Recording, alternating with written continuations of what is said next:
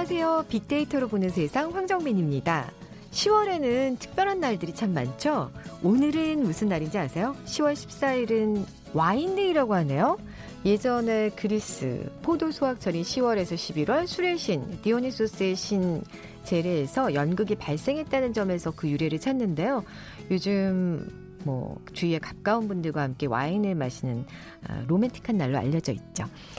이름이 붙은 날들 뭐 상업적인 부분을 탓하는 분들도 계시지만 좋은 점만 살려보는 건 나쁘지 않을 것 같아요. 실제로 포도로 만든 와인은 혈액순환이나 기억력 향상에 효과가 있고요. 와인을 물처럼 마신다는 프랑스인의 장수 비결 역시 와인이라고 하죠. 과음만 하지 않다면, 않는다면 하루 한 잔 정도의 와인 우리 건강에 도움된다고 하니까 건강을 위해서 또 하나의 추억 만들기를 위해서 오늘 같은 가을날 가벼운 와인 파티 나쁘지 않을 것 같네요. 자, 오늘 빅데이터로 보는 세상, 세상의 모든 빅데이터 world 키워드 시간에는 미국 대통령과 가짜 뉴스 관련 소식 살펴보고요. 또 요즘은 수제, 핸드메이드 제품이 참 인기죠. 빅데이터 insight 시간에 자세히 알아보겠습니다. 먼저 오늘의 빅퀴즈예요. 오늘 미국 관련 소식 나눠볼 텐데요. 이 대통령의 이름을 맞춰주시면 됩니다. 미국 대통령이요. 이 사람은 남북전쟁에서 북군을 지도해 노예 해방을 이루었죠. 남북전쟁이 한창이던 1863년 1월 1일자로 노예 해방 선언을 공표했는데요. 그로부터 140여 년 후 미국 최초의 흑인 대통령이 탄생하게 됐습니다. 연설이 유명하죠. 국민에 의한, 국민을 위한, 국민의 정부라는 불멸의 말을 남긴 미국의 제16대 대통령 누구일까요? 1번 마크롱, 2번 뽀로로, 3번 링컨, 4번 허재. 자, 오늘 당첨되신 분께는 커피와 도넛 모바일 쿠폰 준비했어요. 휴대전화는 샵 9730, 짧은 글은 50원, 긴 글은 100원의 정보 이용료가 부과됩니다. 자, 함께 하시면서 생각나는 것들도 같이 문자로 보내주세요.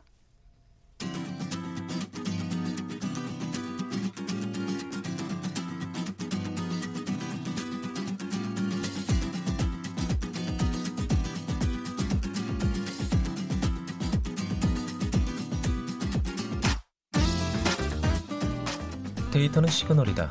KBS 일라디오 빅데이터로 보는 세상. 세상의 모든 빅데이터.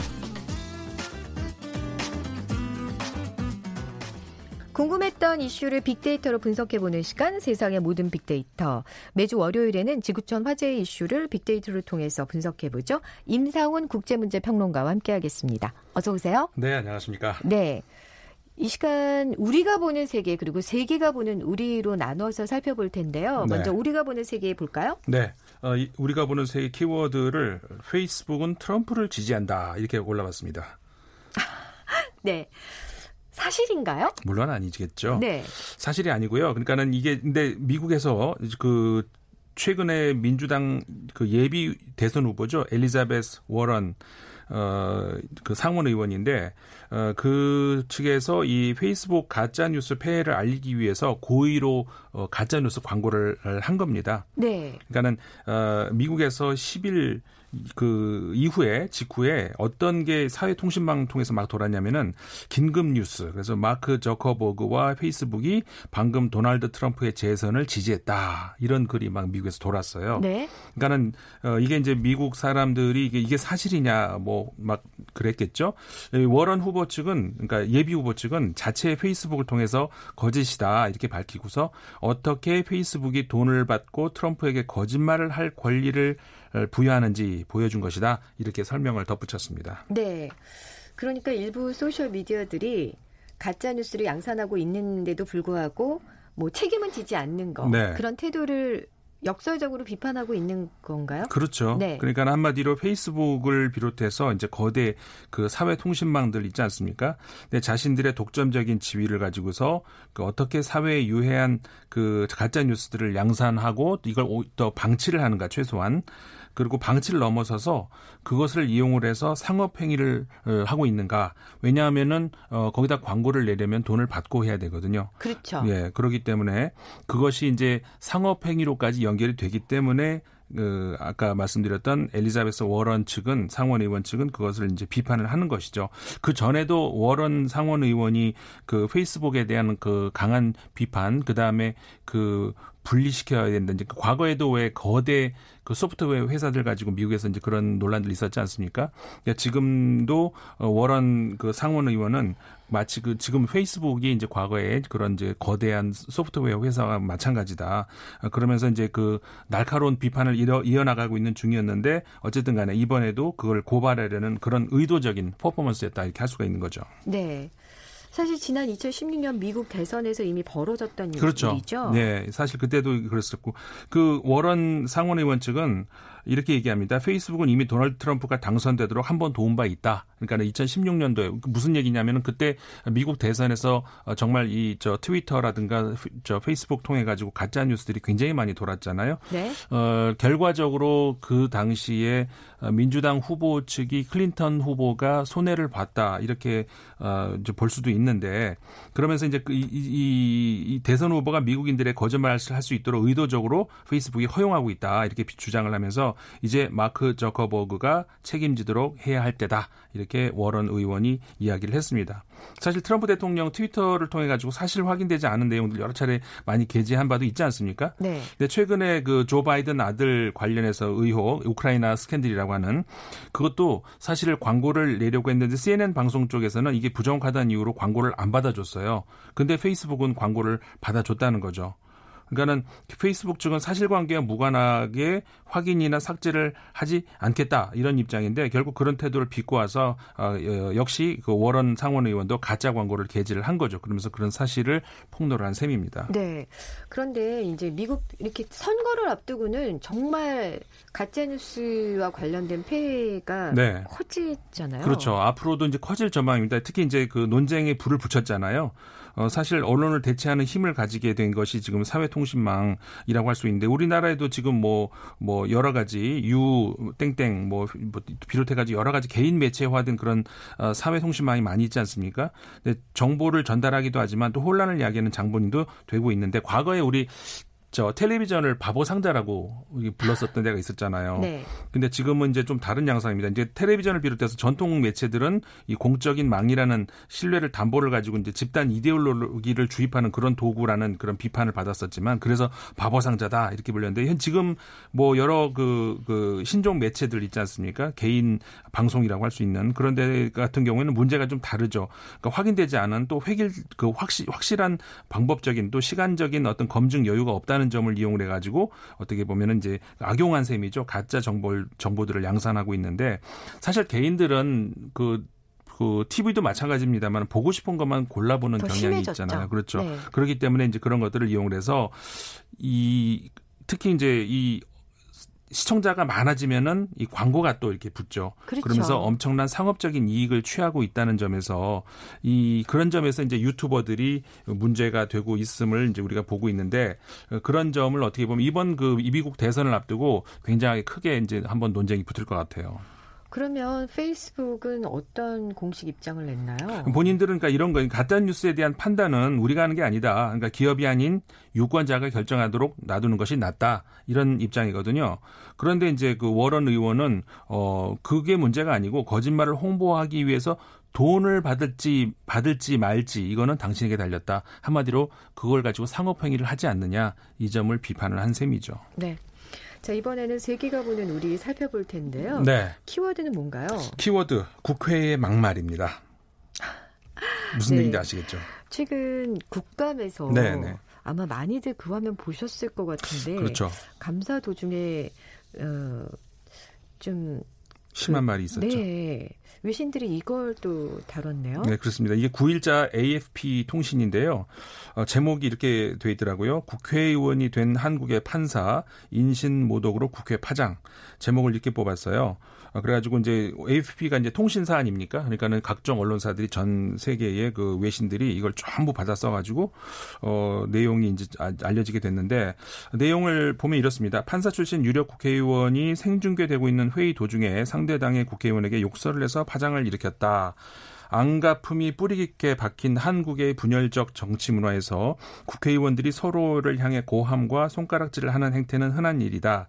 하지만 국회의원이 동료 의원을 향해서 직설적인 욕설을 내뱉은 것은 희귀한 장면이다. 이렇게 AFP 통신이 보도를 했습니다. 아, 근데 이게 국민을 대표하는 기관이잖아요. 그렇죠. 근데 정말 우리의 민도를 이번에 제대로 좀 조롱거리가 된 셈이 됐는데 네네. 그러면서 AFP 통신은 그 보도를 하면서 이 그 단어 우리 이제 아, 알고 무슨 단어인지 알고 계시는 분들 많이 계실 거예요. 그 단어의 어원 그다음에 한국에서 쓰임 이런 것까지 자세하게 소개를 했더라고요. 뭐 이렇게 됐잖아요. 웃기고 앉아 있는 진짜 XX 같은 게 그 XX 이게 원래는 장애인을 경멸하는 표현이었는데 지금은 주로 영어의 뭐에 뜻 해당하는 그런 단어의 뜻으로 쓰인다 이렇게 자세한 설명까지 했더라고요. 네. 그럼 소셜 미디어 상에서 반응은 어때요? 네, 뭐 그 여상규 위원장이었었죠. 법사위원장이 그 검색어를 치면은 그 관련 검색어로 당연히 위원장, 뭐 법사위원장 이런 이제 그 관련 검색어가 많이 있는데 없던 검색어들이 붙었죠. 그 상대 방 의원이었던 김종민 의원, 김종민이라는 의원 이 이름이 연관 검색어로 많이 검색이 됐고 15,000건 이상이 검색이 됐습니다. 그다음에 아까 말씀드렸던 단어 XX 그게 또 15,000건 이상이 어 예, 여, 여상규라는 단어의 그 관련 검색어로 검색이 됐고요. 어 별로 검색 그 되지는 않았습니다. 많이 사실 이 단어. 근데 8일 날 급격하게 이제 그 검색어가 올랐고요. 거꾸로 마찬가지로 욕설이라는 단어 를 이렇게 쳐보면은 그 그것과 관련된 그 관련 연관 검색어 그게 여상규 이렇게 등장을 합니다. 제일 많은 관련 검색어인데요. 2만 7천 건이 검색이 돼 가지고 어 어쨌든 욕설과 어떻게 보면은 한 당분간은 네. 뗄수 없는 그렇게 뭐 본인이 벌이신 일이니까요. 네. 자, 오늘 가시기 전에 비퀴즈 문제 부탁드릴까요?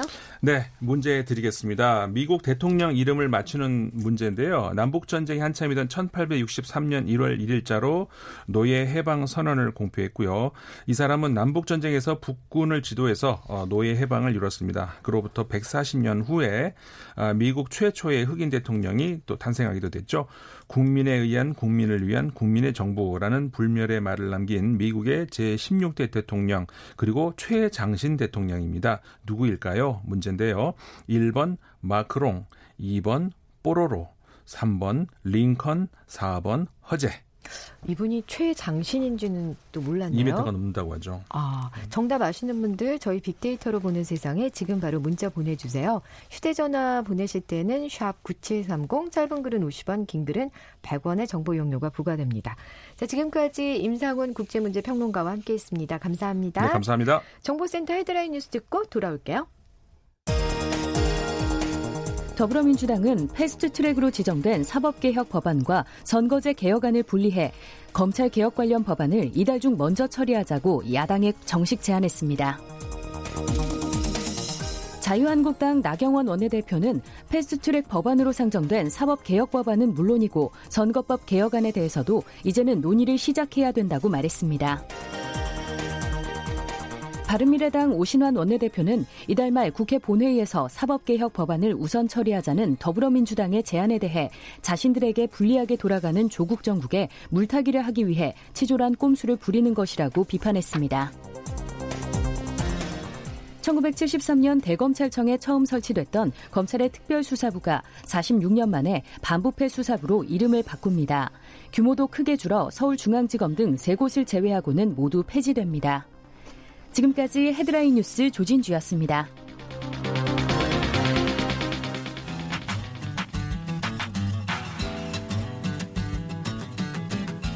마음을 읽으면 트렌드가 보인다. 빅데이터 insight. 타파크로스 김용학 대표가 분석해드립니다. 빅데이터를 통해 라이프 스타일과 소비 트렌드를 분석해보는 시간 마음을 읽으면 트렌드가 보인다. 빅데이터 insight 타파크로스의 김용학 대표 나오셨어요. 어서 오세요. 안녕하세요. 네. 오늘은 수제, 핸드메이드에 대해서 얘기를 나눠볼 텐데요. 요즘은 진짜 뭐 많이들 수제 제품에 관심이 있기도 하고 본인이 만드는 분들도 굉장히 많아졌어요. 그렇습니다. 네. 뭐 수제가 적용되는 그 대상이 굉장히 넓어지기도 그렇죠. 하고 일반적인 모습도 많이 보이는데요. 특히 먹거리 중심으로 젊은이들이 굉장히 많이 이제 수제 제품들을 찾습니다. 그 중에서도 수제 맥주 같은 경우에는 주요 hot place 같은 데를 네. 위주로 그 시장을 점점 더 확대해 나가고 있고요. 흔히 수제 제품 그러면은 일단 좋은 원재료를 쓰고 이걸 만드는 사람이 정성과 오랜 시간을 가미해서 만들고 있다 그러니까 좋은 장인. 예, 인식을 갖게 되죠. 장인 정신을 갖게 돼서 네. 그런 것들이 수제의 인기의 비결이라고 꼽을, 꼽을 수 있을 것 같습니다. 네. 이게 각광받기 시작한 이유가 따로 있을까요? 무엇보다도 첫 번째는 희소성 혹은 희귀성이라고 볼 수 있을 것 같은데요. 어, 예전에 나폴레옹 3세가 프랑스 연회를 많이 하고 있잖아요. 네. 그러면은 그 연회에 쓰이는 식기가 금이나 은이나 알루미늄이 있었는데 이 황제는 어떤 소재를 많이 썼을까요? 금을 좋아하지 네, 않았을까요? 일반적으로 그런데 네. 황제는 알루미늄 식기를 썼고요. 금이나 은은 신하들이 썼다고 합니다. 어머. 왜 그러냐 하면 네. 알루미늄을 재련하기 위해서는 굉장히 높은 열이 필요한데 당시에는 아, 재련이 너무 힘들었구나. 어려워서 네. 알루미늄은 정말 희귀한 아, 재료였던 것이죠. 네. 그런데 나중에 산업혁명이 일어나고 전기계를 쓸 수 있게 되고 그래서 알루미늄을 재련할 수 있는 공정 기술이 커지면서 이제 그 희소성이 없어져서 금이 가장 크게 예, 인기를 겪게 되었거든요. 그런 네. 것처럼 일반적이지 않고 많은 사람들이 쓰지 않는 희소성은 가장 높은 가치를 갖게 되죠. 네. 우리가 공장에서 나온 제품 같은 경우에는 누구한테나 획일적인 제품들, 뭐 제품의 어떤 성분이라든지 가치가 비슷하잖아요. 그런 것들은 가성비 측면에서는 큰 인기를 얻을 수 그쵸. 있지만, 그래도 예. 가격 면에서는 싸잖아요. 그렇습니다. 수제 제품보다. 근데 최근의 트렌드는 나만을 위한 것, 아. 내 마음을 끌 수 있는 것에 훨씬 더 많은 어, 지갑이 열리는 트렌드가 있다 보니까 네. 그래서 수제 제품에 대한 인기가 커지고 있는 것이죠. 네. 빅데이터 속의 수제 어떤 것들인가요? 네, 2016년도와 2018년도를 나누어서 분석을 해봤는데요. 2016년도에는 수제와 연관된 담론이 약 254만 건이었는데 비해 2018년도에는 274만 건으로 8% 이상 증가를 했습니다. 그만큼 수제 제품이 훨씬 더 소비자들의 관심을 끌고 있었다라고 볼 수 있는데요. 연관어를 살펴보니까 상품 카테고리에서 첫 번째가 선물로 나왔고요. 아. 두 번째는 커피, 케이크 등으로 나타나고 있습니다. 네. 특히 선물 그러면 받는 사람한테 만족감을 주어야 되잖아요. 그렇죠. 그런데 이 제품을 내가 직접 만들어서 주었다. 저 사람이 직접 시간과 정성을 들였다고 하면 그 마음이 전달될 수 있어서 수제는 어. 선물과 가장 관련성이 높다라고 볼 수 있고요. 갑자기 초콜릿 생각나는데요. 그렇습니다. 대표적인 상품이죠. 예, 많이들 만들어서 막 주고 그러잖아요. 그렇습니다. 네. 두 번째 커피 같은 경우는 최근에 홈카페 트렌드에 맞물려서 집에서 자신이 원하는 원두를 사다가 그라인딩을 즉 갈아서 아. 어, 커피를 내려서 먹거나 혹은 네. 오랜 시간 아, 추출을 하게 되는 더치커피 같은 것들이 크게 인기를 끌고 있는 것도 마찬가지고요. 네. 또 craft라고 한 장인 정신이 들어가 있는 수제 맥주 같은 경우도 굉장히 큰 인기를 끌고 있는데요. 아. 최근에 커피의 경우에는 어, 유명한 어, 블루땡땡이라고 하는 어, 브랜드가 국내에 launching이 되어서 크게 인기를 끈 바가 있는데 네. 이 브랜드 같은 경우에는 바리스타들이 60g씩 커피를 직접 저울에 달아서 알맞은 물 온도를 맞추고 그래서 내리는 드립 커피거든요. 그러다 보니까 대표적인 수제 커피의 프랜차이즈 브랜드라고 볼 수 있는데 그런 이유 아. 때문에 소비자들이 굉장히 많이 찾게 되는 것이고요. 네. 말씀하신 뭐 케이크 같은 경우뿐만 아니라 뭐 마카롱이라든지 쿠키, 디저트 같은 경우에도 small luxury 트렌드와 맞물려서 젊은 사람들이 많이 찾고 있는 hot place에는 이런 수제로 만든 먹거리들 상점들이 굉장히 많은 인기를 끌고 있죠. 그 외에도 먹거리 외에 뭐 악세사리라든지 가방이라든지 뭐 이런 것들도 소확행 트렌드와 맞물려서 직접 자신이 만들 수 있는 부품을 구매하거나 아니면 장인이 만든 자신만의 제품을 구매하는 경우들이 굉장히 많이 늘고 있습니다. 요즘 요즘 의 일은 아닌데 그 뭐라 그러죠? 나무 갖고 뭐 만드시는 분들 예전부터 그렇죠. 있었는데 좀 많이 늘어난 것 같아요. 보니까. 그렇습니다. 뭐 대표적으로 가구 같은 경우가 어, 그런데요. 네. 최근에는 편리성 때문에 네. 이렇게 자신이 싼 가격, 가성, 가- 가성비가 높은 제품을 구매해서 조립을 하는 브랜드가 굉장히 큰 인기를 끌고 있는데 네. 비용은 굉장히 비싸지만 정말 좋은 원목을 가지고 어, 그 기술이 굉장히 장인 정신으로 알려져 있는 사람들이 만든 가구 같은 것들을 찾는 소비자들도 굉장히 많이 늘고 있다고 합니다. 네. 또 최근에는 케미포비아 현상이 많잖아요. 즉 네. 화학 물질에 대해서 굉장히 위험성을 인식하고 있는 사람들이 아. 많아서 어, 한 자녀만 키우는 가정들이 굉장히 많은데 내 예쁜 아이한테는 그런 유독 제품이 들어가지 않게끔 온라인상에서 자신이 제품을 만드는 정보를 획득해서 어, 정말 유기농 제품 원재료를 사다가 내 아이만을 위한 비누라든지 샴푸를 만들어서 어, 네네. 주는 엄마들이 굉장히 많아지는 것도 네. 이런 트렌드 중에 하나일 것 같습니다. 최근에 인기 있는 수제 목걸이는 뭐 맥주 말씀하셨는데. 네, 대표적인 것이 수제 맥주인데요. 어, 수제 맥주가 하나의 문화로 자리 잡으면서 집에서 맥주를 먹을 수 있는 홈 브루잉 같은 것도 새로운 취미로 나오기도 하고 실제로 편의점이나 하름마트에 가면 집에서 내릴 수 있는 어, 맥주 기기를 팔거나 혹은 맥주 원료를 팔아서 맥주의 크림 정도도 소비자 개개인이 선택할 수 있는 제품들도 어, 구매할 수가 있습니다. 네. 이런 희소성이 있는 수제 맥주가 일반화되고 있는 것이고요. 어, 그 다음으로 대표적인 것이 수제 버거입니다. 맥주만큼 젊은이들한테 굉장히 큰 인기를 끌고 있는데요. 수제 버거 같은 경우에는 재료 하나하나에 정성과 손길이 담겨 있고요. 소비자들의 선호에 맞춰 갖고 다양한 수제 맥주가 나올 수 있죠. 특히 이런 햄버거의 핵심은 패티라고 할 수 있는데 네. 육즙이 얼마나 잘 보존되고 빠지지 않느냐가 식감을 좌지우지할 수도 있고 소비자들의 만족도를 높이는데 이런 패티를 정말 좋은 고기를 선별해서 육즙을 최대한 보존하면서 풍미가 넘치는 형태로 제공하는 수제버거집이 크게 인기를 끌고 있습니다. 이런 같은 경우에는 해외 여행이 최근엔 굉장히 일반화되어 있잖아요. 그러니까 네. 세계 각국의 어, 그날의 고유의 햄버거를 이미 경험한 소비자가 늘게 되면서 여행하면서 느꼈던 햄버거를 국내에서도 먹을 수가 있게 된 것이죠. 그러니까 프랜차이즈가 다 아니 그러니까 프랜차이즈가 다 그냥 그 패스트푸드는 아닌 거죠. 그렇습니다. 네. 프랜차이즈 중에서도 수제버거와 같은 어떤 slow 버거를 판매하는 프랜차이즈도 있고요. 네네. 그렇죠. 어, 전국에 한 가지만 한 상점만 있는 수제버거 전문점도 여러 미식 어, 정보를 제공해주는 프로그램을 통해서 소개가 되면서 그런 곳에 굉장히 많은 사람들이 몰려가고 있기도 하죠. 네. 세 번째가 수제청인데요. 이- 그, 그냥 드셔보셨어요? 유자나 뭐 네. 모과나 뭐 이런 건 많이들 만드시잖아요. 그렇습니다. 만드는 게 굉장히 쉽지 않아요. 네네. 좋은 원재료를 살아서 깨끗이 씻어서 설탕과 함께 오래도록 재놓으면 굉장히 맛 좋은 청이 만들어지는데 이런 것들은 특별한 호불호가 있지 않거든요. 그러다 보니까 행사의 답례품, 답례품이나 음. 지인한테 선물하기가 굉장히 좋습니다. 네. 올해 유행하는 이런 청이 어떤 게 있는지 혹시 아세요? 아니 누가 미국에서 온 친구가 야 한국에서는 매실만 나는 물을 마시고 싶은데 다 매실 주스를 줘. 그래서 네. 매실청 엄청 많이 하고 그렇습니다. 그때가 되면 딱 그 매실청을 담그기 위한 게 마트에 나와요. 맞습니다. 네. 이 청을 만 특히 과일청 같은 경우는 제철 과일을 써야지 잘 맞잖아요. 네. 어, 계절별로는 봄 그렇죠. 같은 경우에는 딸기가 유명하고요.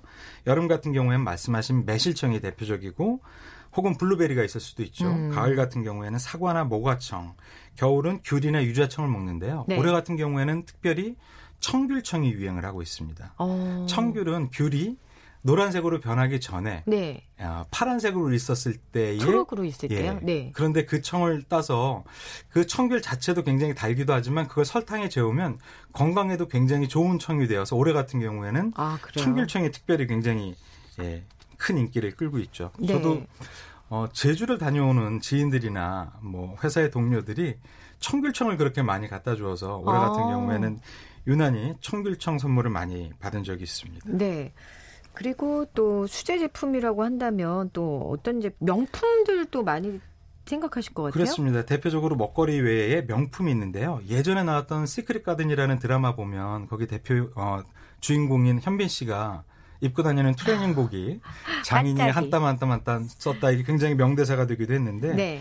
특히 유럽 같은 경우에는 이런 어, 장인 정신으로 만드는 고가의 의류들이라든지 소품 같은 시장이 굉장히 많이 발달했잖아요.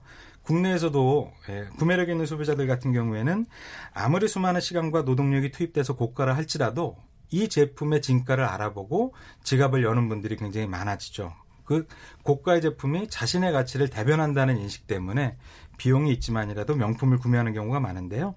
실제로 산업통상자원부와 유통업계가 발표한 자료를 보니까 올해 1월서부터 7월까지의 명품 브랜드의 매출 증가율이 전년도 네. 동기간 대비 무려 17% 이상 증가했다라는 발표가 있습니다. 아, 그래요? 비스포크라는 얘기 들어보셨어요?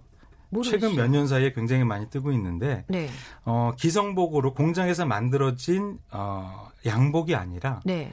어, 장인이 만들고 있는 수제 양복점이 굉장히 많이 증가하고 있습니다. 그래서 네. 자신의 체형에 맞는 기성복이 아닌 나만의 맞춤 양복이나 셔츠를 구매하고 있는 소비자들도 굉장히 많이 늘고 있어서 최근에는 의료 브랜드들도 디자인을 보여주고 구매를 선택한 사람들의 바, 집에 방문해서 그 사람의 몸에 맞는 맞춤형 수제 양복들을 만들어주는 비즈니스 모델을 가져가고 있기도 하죠. 어... 또두 번째가 아까 말씀드렸던 수제 가구인데요. 어, 명인의 이런 섬세한 손길이 느, 느껴지는 그래서 전 세계의 지구의 나만의 나만을 위한 아, 가구들을 만들 수 있는 것들을 선호한 사람들이 있어서 이런 경우에는 정말 고급 원자재를 쓰겠죠. 구매해서 쓰게 네. 있기도 하고 한정적이다 나만을 위한 제품이라는 어, 가치 때문에 많은 사람들이 찾고 있기도 하죠. 정말 의외인 카테고리는 자동차인데요. 자동차 같은 경우 어떻게 다 손으로 만드나 하는데 물론 핵심적인 어떤 어, 엔진 같은 것들을 제외하고는 정말 장인이 철판 자체도 다 가공을 해서 아니 우리나라에도 수제 자동차가 다닐 수 있나요? 어, 다닐 수 있습니다. 아, 물론 어, 통관 절차에 국내의 품질 기준에 맞는 그 기준을 통과해야지만 다닐 수가 있는데 어, 그래서 몇 년이 건, 걸린다 할지라도 유럽이나 일본에 있는 장인 브랜드에 자신에 맞는 제품들을 구매해서 오래도록 기다렸다가 쓸 수가 있는 것이죠. 특별히 영국의 어, 모건사 같은 경우에는 자동차 안에 들어가 있는 subframe을 목재를 이용을 해서 네. 디자인 자체도 야 이건 100년 전 디자인 아니야 할 정도로 클래식화 최근의 트렌드에 맞지 않는 그 사람의 기호에 맞는 제품들을 어, 만들어서 판매하는데 고정적인 매니아층이 있고요. 일본의 어, 미츠오카라는 브랜드 같은 경우에도 여기에는 내부는 어, 공산품을 쓰지만 엔진 같은 것들은 네? 디자인은 이 사람이 원하는 독특한 디자인만을 어, 만들어서 판매를 하고 있는데 이것도 역시 매니아층이 두텁다고 합니다. 진짜 비싸겠는데요? 아, 그렇습니다. 네. 수제 제품이 뭐 좋은 점 많은데요. 나쁜 점도 좀 네? 걱정할 만한 부분도 있는데요. 네. 특히 수제 담배들도 있습니다. 아. 예, 수제 담배 같은 경우에도 저도 조사를 하면서 깜짝 놀랐는데요. 일반에 나와 있는 어, 시중의 일반 담배보다 가격은 한 절반 정도인데 시장의 규모 같은 경우에는 연간 약 9천만 갑 정도가 된다고 합니다. 네. 전체 담배 소비자층에서 한 2% 정도가 수제 담배를 이용을 하고 있는데요. 문제는 이게 직접 만들다 보니까 어, 품질 기준에 있어서 특히 건강과 관련되어 있는 품질 기준을 충족하지 못하는 경우들이 나오고 있습니다. 네. 아, 작년 3월에 검찰 조사를 했는데 이런 수제 담배가 일반 담배에 비해서 니코틴과 타르가 약 100배 이상 많았고요. 예, 농약이나 각종 유해 성분들이 검출된 바가 있었습니다. 네. 그러니까 소비자 안전이 완벽하게 지켜지지 않아서 어, 유해성 문제가 있기 때문에 수제 담배 같은 경우는 소비자들의 좀 높은 주의와 판단이 필요할 수 있고요. 향초 같은 경우도 비슷한 경우가 있는데요. 그 박나래 씨가 뭐 개인적으로 판매하다가 뭘 금지당하지 않았나요? 맞습니다. 이게 네. 행정부의 행정 아 환경부의 행정 지도를 받은 적이 있었는데요. 이 향초 같은 경우에는 향기를 인간이 직접 마시잖아요. 그렇죠. 그래서 지정된 검사 기관에서 엄격하게 품질 기준을 통과해야 되고 통과라는 승인을 받아야 되는데 이런 거를 득하지 않은 경우에 타인한테 증정을 하거나 판매하는 경우에는 아. 법률의 상해 문제에 걸릴 수가 있습니다. 선물하는 것도 안 된다는 거죠? 예, 자신의 유해성뿐만 아니라 아. 타인한테도 유해 환경에 노출될 수 있으니까 그런 부분들도 엄격하게 지켜줘야 되는 것이죠. 네. 그래서 수제 향초 같은 경우를 만들어서 집안에서 자신을 유하는 경우들이 있긴 하지만 다른 사람들한테 가격을 어, 비용을 받지 않고 무상으로 어, 증정을 한다 할지라도 이런 부분들은 엄격한 주의가 필요합니다. 네. 뭐 그래도 대체로 많이들 좋아하세요 수제 제품. 그렇습니다. 이 희소성이라든지 최근에 맞는 가심비 트렌드라든지 그리고 웰빙 트렌드와 맞물려서 건강을 생각하는 사람들 입장에서는 좋은 원재를 사서 자신이 직접 만들거나 그런 어, 가게에 가서 물건을 구매하는 경우가 많아서 이런 부분들은 앞으로도 훨씬 더 많이 확장이 되겠지만 좀 전에 말씀드린 것처럼 이것이 건강에 위하거나 아니면은 어떤 제도의 문제와 연결돼 있을 때 부분들은 소비자들이 엄격하게 판단을 하거나 주의를 기울일 필요가 있을 것 같습니다. 네. 지금까지 빅데이터 인사이트 타파크로스의 김용학 대표와 함께 했습니다. 감사합니다. 감사합니다. 자, 오늘 커피와 도넛 모바일 쿠폰 받으실 두 분은요. 6938님 그리고 3721님 반갑습니다.